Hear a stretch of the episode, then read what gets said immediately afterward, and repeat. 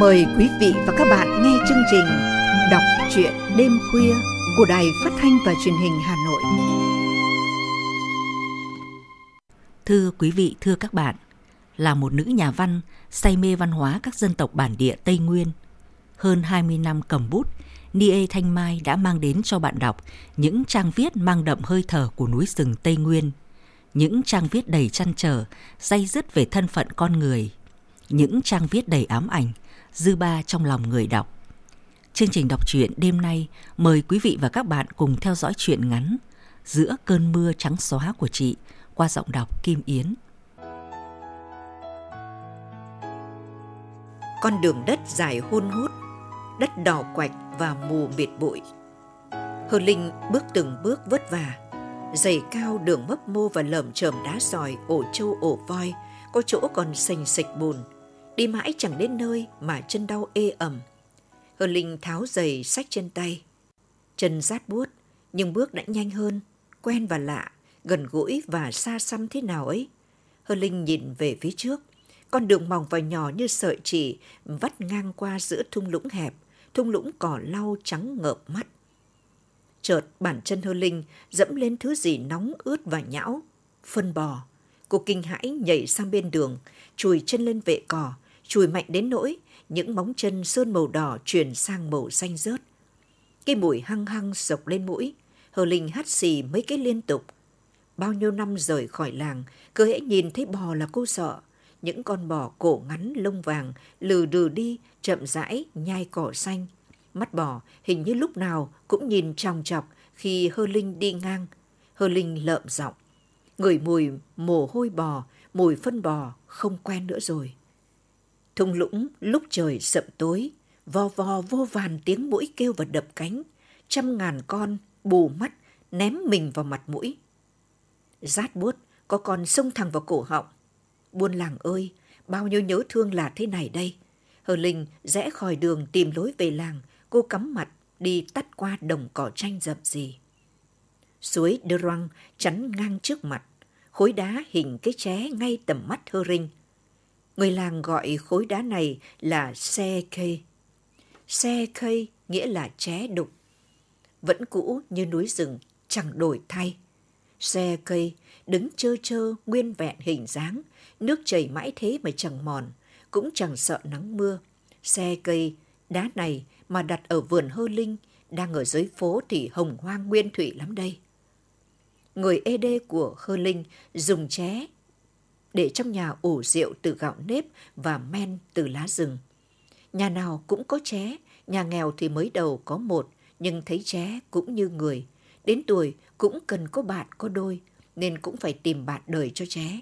Nhà khá hơn, giàu hơn, có khi có trong nhà tới 18 cái ché. Ché túc đổi được mấy trâu mấy bò. Ché túc tám tai đổi được cả voi được voi cái. Trẻ gắn bó với người nhiều đời nên trẻ có hồn thành trẻ linh. Vậy mà trẻ phải đứng phơi nắng dãi dầu thế kia. Nước dốc rách trong suốt, nhìn thấy được những viên cuội trắng đủ hình thù. Hơ Linh vụm tay vốc nước lên mặt. Mát lạnh, bao nhiêu mệt nhọc, đi đường tan biến mất, dì dầm dì dầm. sandie đã về rồi, trẻ cái đã về rồi, vui quá lũ làng ơi. Ai như tiếng xe cây thì thầm reo. Hê Linh nhớ lại và ngao ngán buồn, tiếng gió u u trong miệng đá. Người già kể rằng từng có một trận lũ lớn làm cho buôn làng người họ Gram ở bên kia thung lũng tan hoang. Lũ tràn từ trên núi, ngập qua buôn và cuốn đi mọi thứ, kéo sập cột nhà của người nghèo. Người già lóp ngóp giữa nước, còn nít khóc thét. Người làng thòng dây xuống vớt người lên, nhưng còn những thứ có trong nhà ấy bị nước cuốn phăng phăng đi mất. Cặp chế men sành cũng bị cuốn trôi ra suối. Rồi nước cũng rút, trái đực bị mắc lại ở mái suối Đơ Răng.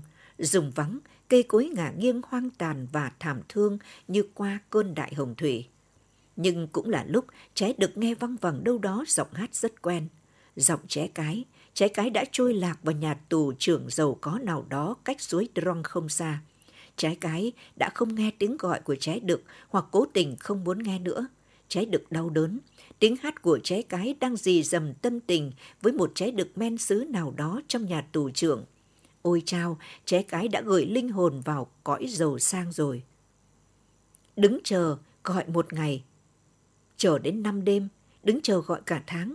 Một hôm nào đó trái đực men sành không khóc được nữa. CK đã hóa thành đá trong nỗi tức tưởi. Những đêm mưa trắng xóa, những đêm trăng ngàn sát vàng rười rượi. Những ngày động trời mưa bão, người làng ia hao vẫn nghe thấy tiếng đá ché đục, u u khàn đặc gọi bạn tình. Bao nhiêu đêm khan, chập chờn hư ảo, câu chuyện tình cháy được và cháy cái men sành, Hơ Linh đã nghe hiện lên trước mắt.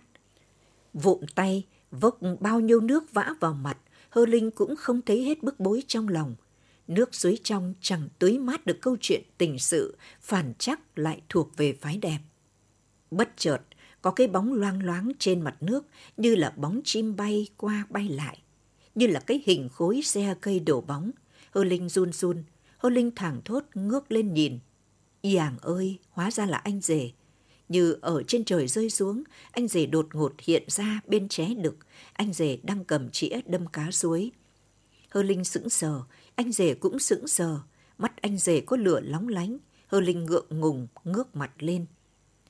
Kéo pun khoét rộng, cổ hở, một vầng ngực trần trắng lấp loáng. Ánh nắng cuối ngày cháy lên bỏng rẫy, Hơ Linh vội vàng kéo cổ áo che vầng ngực vun đầy có nhiều vết tím sẫm. Anh rể lòng bàn tay. Cái chĩa đâm cá rơi xuống tảng đá dưới chân. Cái chĩa kêu cạch cạch, nhảy tung tăng trên những mỏm đá lô nhô dưới lòng suối. Anh rể thân thuộc gần gũi, ngực nở vòng, bắp tay nổi dây thừng, bắp đùi cuộn dây chảo. Da anh rể mịn màng, đồng hôn. Khố nâu nhô cao căng phồng lên, khỏe khoắn vâm váp, gió ngàn thoảng mùi mồ hôi mằn mặn lẫn mùi cỏ dại. Hờ Linh xa vời lạ hoắc, áo pun vàng in đậm dòng chữ Forget Me Not màu đỏ. Quần jean xẻ te tua như là rễ di rừng, giày cao gót chính hiệu France. Tóc xoăn xoăn ngọn tơ hồng đã ép xuông dài sõng vai nhuộm vàng hoe màu hoa cúc quỳ. Mùi nước hoa ngoại ngàn ngạt ngát cả hương hoa dại núi rừng. Mừng quá lại thẹn thùng, những câu chào hỏi trả lời không ra đầu ra cuối, chẳng ăn nhập vào nhau. Nhưng qua câu chuyện, Hơ Linh cũng biết hầu như hôm nào anh rể cũng ra suối đâm cá. Hơ Linh và anh rể về đến nhà, Hơ Linh đứng sững dưới cầu thang, cha đang ngồi bệt trên hiên nhà hút thuốc. Trông thấy Hơ Linh thì run run đứng dậy, như nửa muốn bước tới, nửa muốn quay vào nhà. Hơ Linh đánh rơi ba lô bụi xuống đất khi nhìn thấy cha. Năm tháng khó nhọc, mài mòn thịt, mài mòn da cha rồi. Thời gian đã lấy màu tóc xanh đen, lấy gân xanh, lấy bắp thịt căng da của cha mang đi rồi. Cha như cây cỗi đang rụng dần hết lá. Cha khóc, nước mắt người già đùng đục, nước mắt diện ra từ khóe và lăn thật chậm xuống gò má đen sạm, xếp đều nếp nhăn. Thì con gái cha đã về nhà rồi mà. Hơ Linh chớp chớp mi và nước mắt cũng trào ra. Anh rể leo lên cầu thang trước, anh rể kéo bồng Hơ Linh từ bậc thang trên chót của hiên nhà. Bàn tay anh rể to dày, thô ráp và nóng ấm. Bàn tay Hơ Linh nhỏ nhắn, mềm mát. Hơ Linh thoáng nhìn thấy đôi mắt anh rể rưng rưng ngấn nước. Người làng cũng nhận ra Hơ Linh. Khó khăn và mất công mới nhận ra đứa con gái làng. Có lẽ người ta nhận ra Hơ Linh vì đôi mắt. Đôi mắt vừa được Hơ Linh tháo bỏ đôi mi giả dài dày cong ra. Đôi mắt bổ câu to tròn quen thuộc làm mê mộ bao trai làng ngày nào mới hiện ra. Nhưng mà thôi rồi, y ơi, đôi mắt trong veo, lông mi rậm xanh đen đâu rồi. Đôi mắt hô linh dở sáng quắc và đảo quanh. Lũ trẻ con nép sau cha mẹ, chúng nhìn hơ linh bằng sự tò mò xa lạ. Người làng bảo nhau như tiếng chiêng lan từ nhà này đến nhà kia. Người làng kéo đến phần thì thăm, phần thì xem, ngồi đông quá, vai chặt vai. Chúng tranh nhau, tiếng trẻ con khóc nhanh nhách. Hơ Linh thấy ngại ngùng quá, không biết người lớn có chê kẹo và sô-cô-la của Hơ Linh không. Mấy cô gái tóc xoăn ngồi trong góc nhà sàn bấm nhau cười khúc khích. Vài chàng trai mới lớn, chân tay đang thành bắp, ngực chưa đủ vòng, đứng vón vào nhau. Hơ Linh lia mắt và bắt gặp vài cái nhìn vội bối rối. Lòng Hơ Linh chợt buồn xe sắt, lại chống tránh vì vắng, vắng ai đó. Mày về vì nhớ nhà hay có việc gì? Giọng cha khàn khàn trong cổ họng, bóng cha đổ trên vách, già nua còm cõi. Hơ Linh không nhớ cha bao nhiêu tuổi. Hơ Linh nhìn sững rồi vội vàng cười, kiểu cười gượng gạo.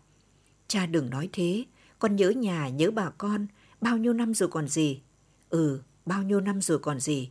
Lúc mới gặp Hơ Linh, không ai nhận ra được. Hơ Linh khác hồi ở làng quá. Hơ Linh nhớ khi ấy có người làng nhìn tận mặt Hơ Linh, người nắm bắp tay, người vỗ vai thân mật. Nước da Hơ Linh nâu mịn khỏe khoắn đâu mất rồi. Màu trắng mai mái xanh đâu phải là nước da con gái buôn làng. Cái má đầy phấn hồng kia cũng không phải là má dám nắng của con gái gùi nước đi dãy. Cái môi đỏ loe thế này không giống màu hoa móng rồng. Ai cũng thấy Hơ Linh xa lạ, ai cũng ngại ngùng nhìn Hơ Linh. Lúc ấy, chỉ có anh rể nhìn Hơ Linh gần gũi, ấm áp và lặng im. Nhưng người làng không lặng im, người làng hỏi nhau, con bé Hơ Linh về hẳn để nối dây với thằng Y Thi à? Ờ, thằng Y Thi xuống núi, về thành phố tìm con Hơ Linh mấy lần mà con Hơ Linh cứ tránh mặt. Tội nghiệp cái thằng Y Thi quá, chiều nào cũng ra bến suối, chỗ ché đực ấy đâm cá và chờ con Hơ Linh. Ờ, cái thằng rể đâm hết cá suối đưa răng rồi, con Hơ Linh mới về. Người làng cũng bảo sao cứ để thằng Y Thi phải ở rể không công mãi thế.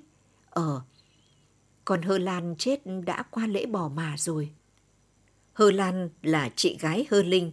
Chị có dáng đi khòm khòm, mẹ cũng có dáng đi khòm khòm. Mà đàn bà con gái ê đê ai chẳng có dáng đi đầu chuối, lưng cúi khòm xuống thế. Quê Hơ Linh lắm dốc. Dốc núi, dốc đường đi, đến cái dãy trồng mì cũng dốc. Gùi măng, gùi bí ngô, gùi mì, gùi thổ cẩm. Cây gùi, cây dốc làm con gái ê đê khòm lưng và chân to. Đàn bà con gái ê đê khổ lắm. Người ê đê của Hô Linh không biết đúc cổng chiêng, phải mua của người kinh dưới xuôi. Nhưng người ê đê biết chỉnh cổng chiêng, biến những dáng hình thô mộc, âm thanh cái nọ lẫn cái kia trở nên xinh xắn ở mỗi cái có giọng nói riêng. Cả vùng Ia Hao này chỉ có cha nói chuyện tâm tình được với cổng chiêng, và bây giờ cha già, cha truyền cho con rể. Buổi chiều đầy gió, bọn trai làng rủ nhau đến xem và lấy cớ tụ tập. Có cô giáo người kinh về cắm ở làng dạy học đã 7 năm rồi cũng đến. Cô giáo uốn tóc xoăn xoăn, mặc váy như là người ED. Nghe nói ED như là giọng con gái làng Ia Hao. Ngực cô giáo vun đầy và cao. Vú cô giáo to mẩy nâng nước tròn đều như hai quả đồi cỏ xanh non đầu mùa. Cô giáo ngồi chống tay xuống hiên, không chớp mắt nhìn anh rể. Cái nhìn đắm đuối quá đi mất. Hơ Linh khó chịu nhất là thỉnh thoảng cô giáo lại rót nước mang đến cho anh rể, lại đưa khăn tay mùi xoa cho anh rể lau mồ hôi nữa chứ. Bọn con trai bảo, Hơ Linh ơi, Hơ Linh còn nhớ bài dân ca nào không? Hơ Linh hát đi. Chúng nó cười, chẳng để ý xem thái độ Hơ Linh thế nào, díu gian. Ướt váy, em mắc cành cây tung, ướt khố, anh phơi cành cây riêng, ướt người ta cùng sưởi bên lửa ấm, mai em về đường xa còn nhớ mặt. Mai xa nhau tên em anh có quên, ước gì mình bên nhau, nước uống chung một bầu, thuốc hút chung một điếu. Anh rể dừng tay thả búa, nắm tay anh rể cuộn chặt gõ vào vú chiêng. Vai anh rể ngất ngư, mắt đờ đẫn chìm lút vào cõi âm thanh của thần linh. Cô giáo người kinh cũng lắc lư người theo nhịp hát, hát mà đôi mắt vẫn đăm đăm nhìn anh rể không rời một phút. Hơ Linh giả vờ đi đi lại lại, Hơ Linh cố tình chạm chân vào đống chiêng xếp cao ngang bụng. Chiêng đổ, cái nọ cái kia vung ra lăn lóc, bài ca tắt lịm giữa chừng, anh rể ngại ngùng, mắt bối rối. Cơm tối xong, anh rể lại vác súng đi săn. Nhà sàn bếp vẫn đỏ lửa. Nhà ám mồ hóng, cột cái đen, cột con cũng đen. Nhà sàn già hơn tuổi cha, bếp cũng đỏ lửa trước lúc cha sinh ra. Mày không thương mẹ, thương chị gái mày à? Cha ngập ngừng rồi nói tiếp. mày cũng phải thương đứa cháu gái mày chứ. Cha đừng nói thế, con thương cả nhà. Cha đừng nhắc đến mẹ và chị để con đau lòng, con chưa quên cái gì đâu. Hứa Linh chưa kịp quên cái gì, chỉ sắp quên thôi. Trận lũ năm ấy kinh hoàng quá, mẹ và chị gái đi dãy về nửa đường lội qua suối Drum thì bị lũ cuốn đi. Cha và anh rể đi dọc suối ba ngày mới tìm được xác. Cái làng này cứ ba bốn năm lũ lại lấy đi một vài người xấu số. Cha lặng im, vẻ mặt đăm đăm. Cha đứng dậy phủi đít quần, đốt đuốc lổ ô rồi đi ra hiên. Trước lúc xuống cầu thang, cha còn quay lại dặn. Tao lên tròi coi dãy, dạo này động rừng, cứ sáng sớm là khỉ về bẻ bắp. Đêm nay tao coi đỡ cho thằng Y Thi, nó vất vả như con trâu vì cái nhà này lâu quá rồi. Hay cha, cho con đi cùng đi. Không, mày ngủ với con bé hơ thê. Mấy năm nay mày có gùi cháu mày được lần nào đâu. Mẹ chết còn gì còn cậu, mày là gì nó mà. Hơ Linh đành im lặng, bóng cha phật phờ. Theo ánh đuốc lổ ô đang bừng sáng, Hơ Linh biết cha giận. Bao nhiêu năm rời làng, không liên lạc gì về nhà, cha giận cũng phải. Thực lòng, Hơ Linh rất thương cha, muốn ở nhà gùi nước suối cho cha rửa mặt, dệt bông may khố cho cha mặc. Nhưng mà Hơ Linh sợ quay về phải ngửi mùi đất, mùi phân bò. Đêm khuya, yên tĩnh quá. Cây rừng thôi gì rồng không ngủ. Củi khô nổ lách tách, đầu tóc vai anh rể ướt đẫm sương đêm. Anh rể sừng sững như là tượng gỗ lim, ngực vòng, tóc xoăn xõa xuống vai trần. Khổ thân y thi, từ ngày chị gái Hơ Linh mất, anh rể vẫn ở vậy. Hơ Linh dụi mắt ngồi dậy. Dì Hơ Linh lạ nhà khó ngủ à? Lạ nhà khó ngủ, nhà mình đây chứ đâu mà anh rể hỏi thế. Hơ Linh chợt buồn. Con bé Hơ Thê cứ cựa mình luôn. Nói rồi hô Linh với tay lấy cái áo trên vách khoác lên vai anh rể. Anh cầm tay Hơ Linh giữ lại. Cái áo này anh không mặc được, dì Hơ Linh à? Hơ Linh chợt nhận ra sự nhầm lẫn.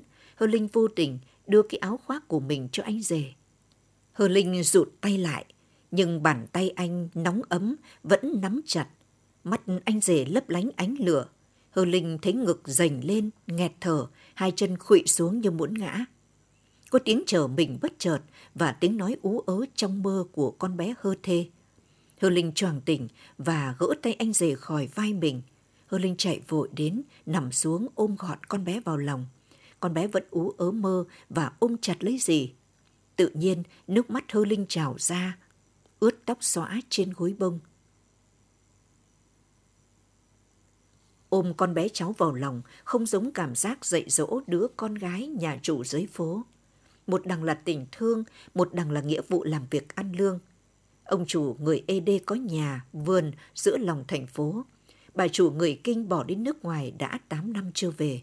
Ông chủ buôn đồ cổ và quyết làm giàu để rửa cái nhục vợ bỏ vì đói nghèo. Đấy là nghe người ta nói.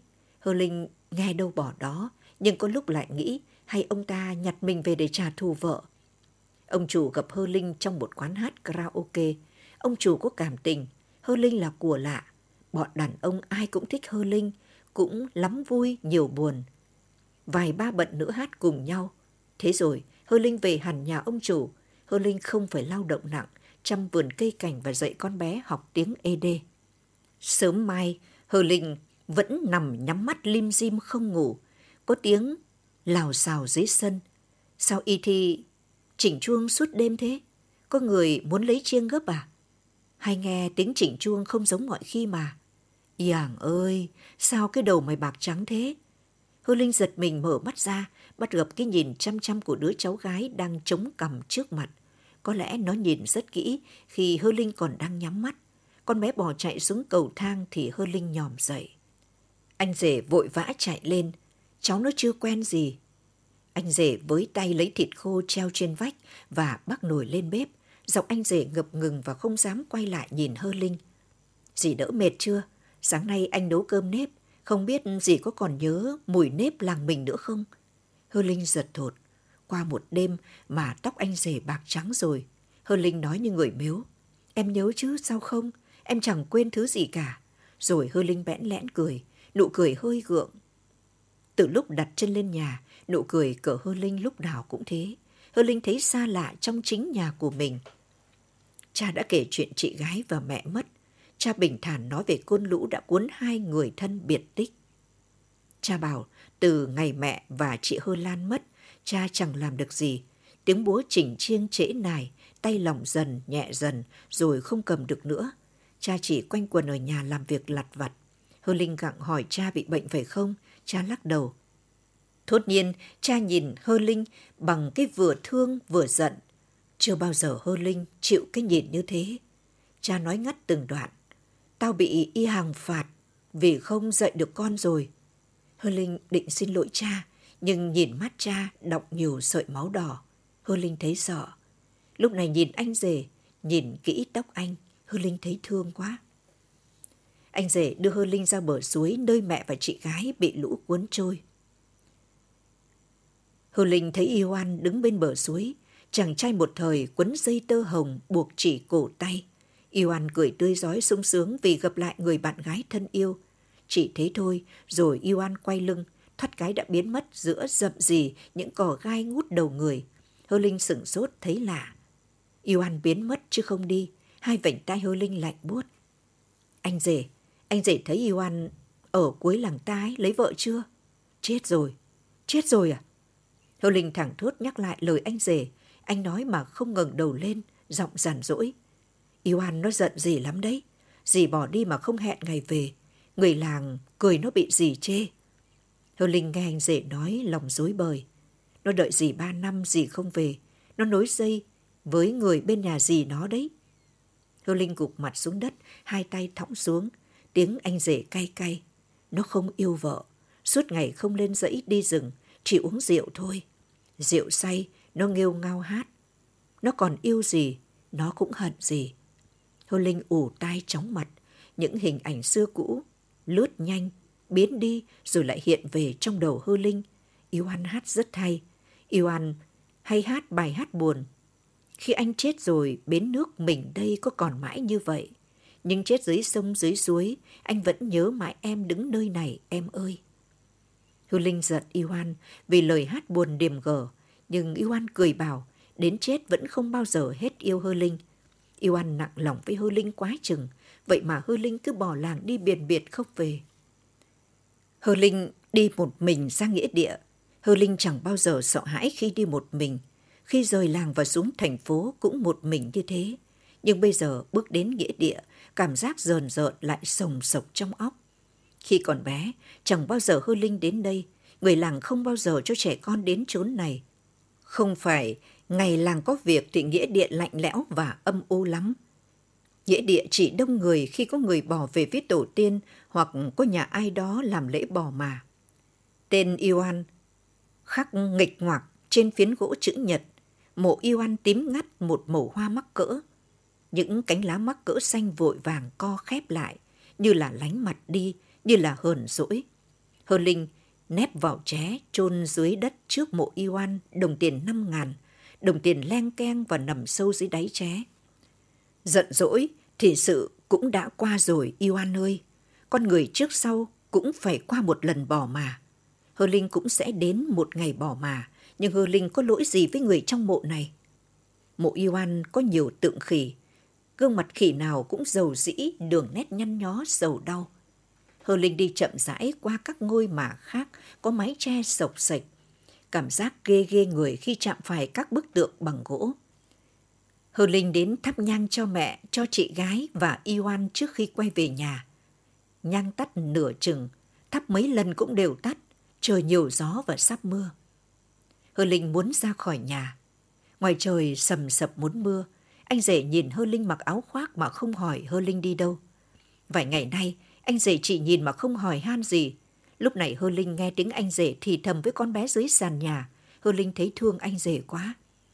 Hơ Linh nói với cha, con đi đây cha, mai mốt rảnh con lại về. Cha bảo, mày cứ ở nhà, mày không muốn thì tao không ép mày nối dây với thằng Y Thi đâu mà. Không phải thế cha à, có trăm ngàn tiếng kêu trong lòng Hơ Linh. Con cũng thương Y Thi lắm chứ, nhưng con phải đi cha ơi. Cha không đáp, cũng không ngước lên. Hơ Linh bước chân xuống cầu thang. Lúc ấy anh rể mới chạy theo nói khẽ. Dì mang áo mưa theo, trời mưa đấy. Hơ Linh nhìn anh rể, con mắt biết nói lời cảm ơn. Hờ Linh bước vội đi trước, anh rể rào bước theo sau tiễn một đoạn. Con bé đã bén hơi Hơ Linh cũng lon ton chạy sau cùng. Dừng lại bên suối Đơ Răng, chỗ khối đá hình trái được đứng nhẫn nại im lìm. Hơ Linh kéo tay anh rể, nhét vào tay anh sấp bạc mới cứng. Anh rể không nhận, Hơ Linh nằn nề. Anh rể cầm cho em vui, nhà mình đang cần tiền. Cha chưa hết giận em, anh đừng nói cho cha biết. Anh rể lắc đầu, bao nhiêu năm không có gì, nhà mình sống cũng được Hơ Linh à. Mặt Hơ Linh đỏ bừng, cô giấu mặt vào ngực con bé. Nó ngước đôi mắt tròn to ngân ngấn nước nhìn, bàn tay cứ níu chặt vạt yên của Hơ Linh. Hơ Linh gỡ tay con bé ra, ném cái nhìn vào khoảng không trước mặt. Hơ Linh mà nhìn vào mắt anh rể, nhìn mắt đứa cháu là Hơ Linh không thể đi được. Hơ Linh ra đến nghĩa địa làng thì trời đã tầm tã mưa. Mưa không thấy cây rừng, bàn chân lạnh và nhớp nháp, chắc dẫm phải phân bò. Hơ Linh ghét mùi phân bò, ghét thứ nhão nhẹt ấy. Nhưng giờ này, Hơ Linh không thể dừng lại để rửa sạch chân, mặc kệ nước mưa. Hơ Linh lay nhổ bức tượng khỉ mặt dầu và bọc lại bằng bao tải. Tượng nặc trĩu như muốn ghi lại. Hơ Linh vác bao tải bằng bàn tay có những móng sơn màu hoa móng rồng đỏ. Hơ Linh lần dò ra đường cái. Chỉ cần ngoắc tay một cái, chiếc xe dừng lại. Hơ Linh xuống núi. Hơ Linh trở về nhà ông chủ. Xuống núi lần này, nhiều đêm Hơ Linh không ngủ được. Đêm nào căn phòng Hơ Linh cũng cộc cộc tiếng gõ. Hơ Linh uể oải bật đèn, hé cửa, tuyệt nhiên không có ai. Hơ Linh thấy rờn rợn, vùi mặt vào chăn đệm, cố dỗ giấc ngủ. Khi mơ màng thì lại nghe tiếng gõ cửa, đều đều và dai rằng Hơ Linh nhớ cái dạo mới về đây. Phải đến gần 10 ngày, ông chủ bảo, tôi là thằng đàn ông đàng hoàng. Tôi muốn em tự nguyện dâng hiến. Nhưng em còn trinh trắng dành cho ông đâu. Ông chủ bảo, em đừng nói điều đó với tôi, chỉ cần biết em yêu tôi là đủ. Vâng, thế thì yêu. Nóng hôi hổi, cồn cào và lăn lộn. Nhưng sao thế ông chủ ơi? Ông đùa giỡn với em. Xin lỗi em, thằng đàn ông trong tôi hỏng mất rồi. Càng bất lực, ông chủ càng cấu xé và dày vò. Đêm hôm trước, càng nhiều vết răng tím thẫm trên ngực vú trên đùi non hơ linh. Sáng hôm sau, ông chủ càng nói nhiều lời xin lỗi. Có lần ông chủ bảo, em tự nguyện về đây, thì em cũng cứ tự nguyện đi nếu em không thích. Vâng. Như thế này thì ê chề quá, khổ ải quá. hờ Linh đang là con gái tuổi 20, con gái ê đê phồn thực, mắn đẻ lắm mà. hờ Linh bần thần ngẩn ngơ như người mất hồn vào mỗi buổi sáng. Những cái răng cửa, răng nanh nhọn, vết răng tím bầm trên ngực vú và đùi non, Hơ Linh sợ. Tự dưng, Hơ Linh hay nhớ về anh rể. Lâu lắm rồi, Hơ Linh mới nhớ về một người đàn ông với nỗi nhớ thầm kín. Hôm nào đó xa lắc, Hơ Linh theo anh rể đi đâm cá suối ban đêm. Bàn tay anh rể nóng ấm quá, tim Hơ Linh bồi hồi đập dồn dập trong ngực. Hơ Linh phóng chĩa xuống con cá gần nhất. Hơ Linh mất đà, lao tùm xuống suối. Anh rể lao theo. Vòng tay anh ôm chặt ngang ngực Hơ Linh. Ngực con gái mới lớn căng tròn mây mẩy và phập phồng. Chị gái thấy Hơ Linh lướt thướt trên cầu thang. Váy, áo, ướt, dán vào da thịt. Chị gái mắng. Lại trượt chân ngã xuống suối rồi à? Mày lại bỏ anh y thi một mình ở dưới suối rồi. Hơ Linh lặng im. Sáng hôm sau, anh rể giấu cái nhìn đi nơi khác. Đêm thành phố ngột ngạt, xa lạ quá. Hơ Linh khóc, tiếng khóc giấm dứt từ ruột gan và chút vào mặt rát buốt. Hơ Linh vật mình cả đêm. Hơ Linh uống rượu bằng chiếc ly trong suốt, rượu ngoại. Thốt nhiên, Hơ Linh nhớ mùi nồng nồng của thứ rượu cần ngọt lịm đầu lưỡi ở làng. Thứ rượu gạo tê ngái lồng ngực và thơm rượu nhẹ. Hơ Linh thấy miệng mình tanh tanh, Rượu trong chiếc ly pha lê Italia trở nên cay xè và đắng ngắt. Hơ Linh khóc khi thứ cay xè ấy đã trôi tuột xuống cổ họng. Hờ Linh nghe tiếng cha hờ hờ tiếng giã gạo. Hờ Linh nghe tiếng anh rể đập búa chỉnh chiêng. Hờ Linh nghe tiếng cô giáo người kinh hát dân ca. Hờ Linh trông thấy yêu an mở to mắt buồn bã trách móc.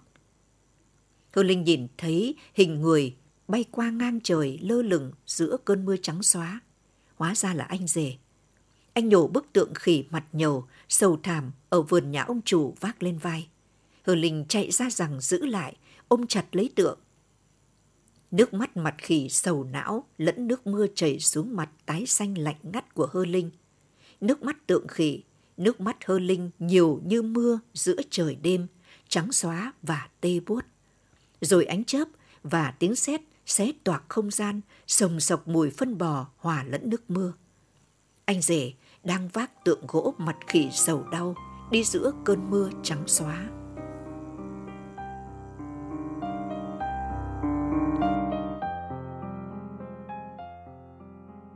Quý vị và các bạn vừa nghe chuyện ngắn Giữa cơn mưa trắng xóa của nhà văn Nie Thanh Mai qua giọng đọc Kim Yến. Chương trình đọc truyện đêm nay xin tạm dừng tại đây. Xin chào và hẹn gặp lại quý vị và các bạn trong chương trình đọc truyện đêm mai.